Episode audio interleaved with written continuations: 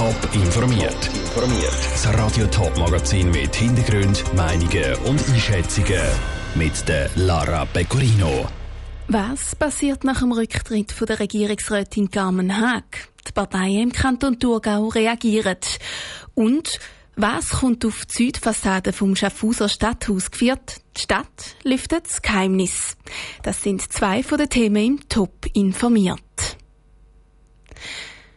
Der Rücktritt von der Regierungsrätin Carmen Haag heute Morgen hat höhere Wellen geschlagen in der Thurgauer Politlandschaft.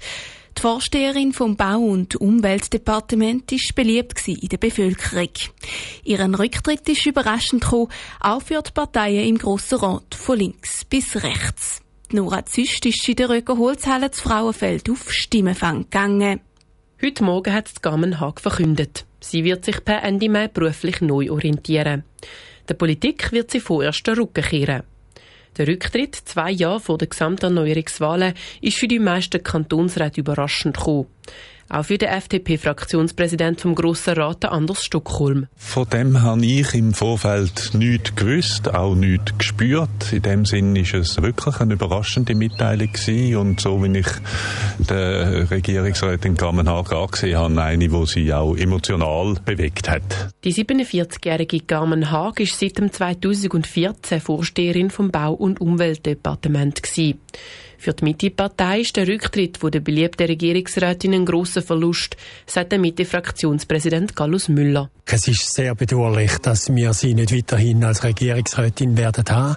Andererseits wird sich jetzt zeigen, was für eine Kandidatur wir können jetzt äh, dann vornehmen und je nachdem, was für eine Kandidatur das wir haben, dürfte sich in Grenzen halten. Aber ihre Beliebtheit wieder zu erreichen, das ist nicht ganz einfach. Über die Nachfolge von der Carmen Haag wird die Thurgauer Stimmbevölkerung im Februar entscheiden.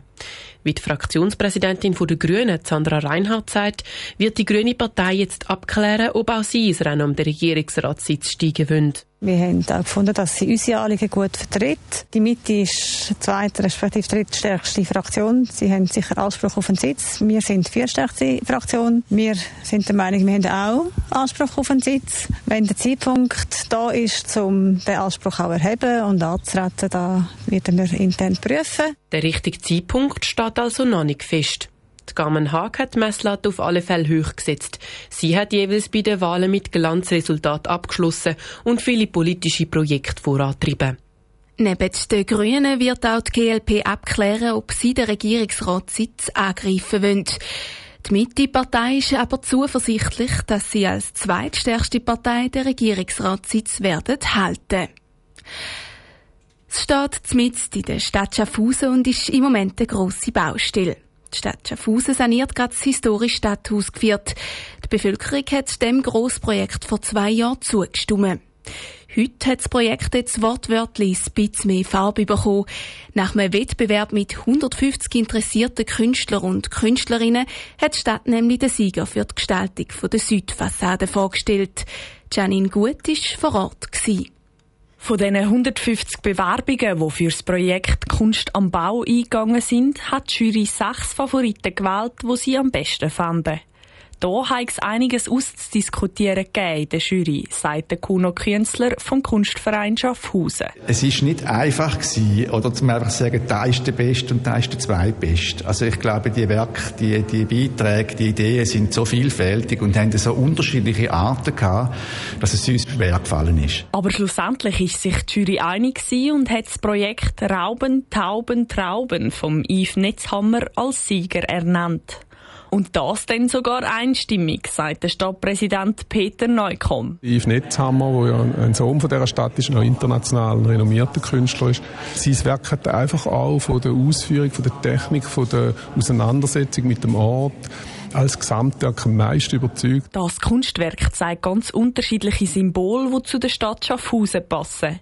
Die Symbole sollen reliefartig in rötliche Betonplatten gemeißelt werden.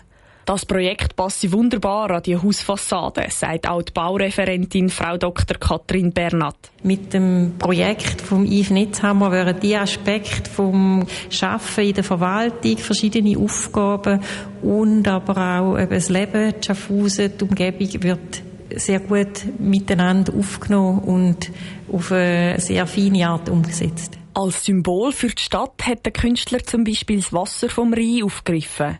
Nächstes Jahr geht es dann an den Bau von dem neuen Verwaltungsgebäude, sagt Baureferentin Frau Dr. Katrin Bernhard weiter. Wir haben jetzt mit der Gestaltung von dieser Fassade einen wichtigen Schritt können machen, wo uns darum wichtig ist, weil da am Schluss wirklich so die zentrale Anlaufstelle ist für Bewohnerinnen von der Stadt Schaffhausen, für Bewohner. Denn im neuen Verwaltungsgebäude sollen künftig die wichtigsten Stadtverwaltungsabteilungen an einem Ort zusammenkommen. Janine Gut hat berichtet. Für Interessierte sind die sechs Favoritenprojekte ab nächste Woche für zwei Wochen lang ausgestellt. Die Ausstellung ist im Kamgarn West und jeweils am Nachmittag offen. Wir bleiben noch ein bisschen bei Farben und Formen, wechseln aber zu einem Projekt, das schon realisiert worden ist. Im Vogelsang sind nämlich 150 Genossenschaftswohnungen entstanden und die stechen aus der Umgebung raus. Der Bau erstrahlt in den Farben Braun und Orange. Dazu sind die Fensterräume grün. Der Bau ist außergewöhnlich, meint auch die Stadt Winterthur. Was sind aber die Rahmenbedingungen für solche Bauten? Der Jonas Mielsch hat nachgefragt. Wer im Zug von Zürich auf Winterthur fährt, dem sticht allweg die Neubausiedlung im Vogelsang ins Auge. Sie ist angelehnt an französische Stadthäuser und sie ist ziemlich bunt. Aber haben die Architekten da freien Lauf gehabt?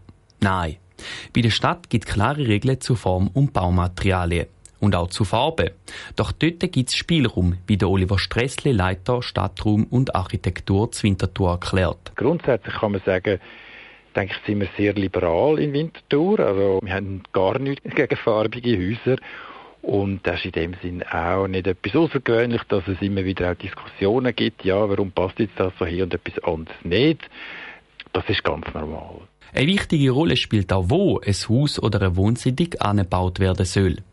In der Altstadt gelten andere Regeln wie zum Beispiel in einem Wohnquartier. Es ist natürlich etwas anderes, ob ich jetzt in der Altstadt ein Haus neu streichen oder sogar ersetzen. Das gibt es ja auch. Und äh, da ist man, äh, ich sage jetzt mal, äh, sicher auch sehr vorsichtig und schaut da ganz genau an. Und es gibt natürlich dann andere Orte, wo es, sage jetzt mal, nicht so heikel ist. Die Wohnsiedlung vom Vogelsang wäre also wahrscheinlich in der Altstadt nicht gebaut worden. Entscheidet tut aber nicht das Team von Oliver Stressle, sondern ein anderes Gremium. Wir stellen hier Antrag an den Bauausschuss. Unsere bewilligende Instanz ist der Bauausschuss. Das sind drei Stadträte, die da dabei sind in dieser Kommission oder in, der, in diesem Ausschuss. Und die befinden eigentlich über mal grundsätzlich alle Baugesuche und auch die wichtigsten Farbentscheidungen. Der Oliver Stressle im Beitrag von Jonas Mielsch. Die Wohnsiedlung im Vogelsang ist bei einem Wettbewerb ausgewählt worden. Der Entwurf von einem Winterthurer Architektenbüro hat schlussendlich gewonnen. Einziehen kann man dort aber nicht mehr, weil laut der Homepage sind alle Wohnungen schon vermietet. Top informiert, auch als Podcast. Mehr Informationen gibt's auf toponline.ch.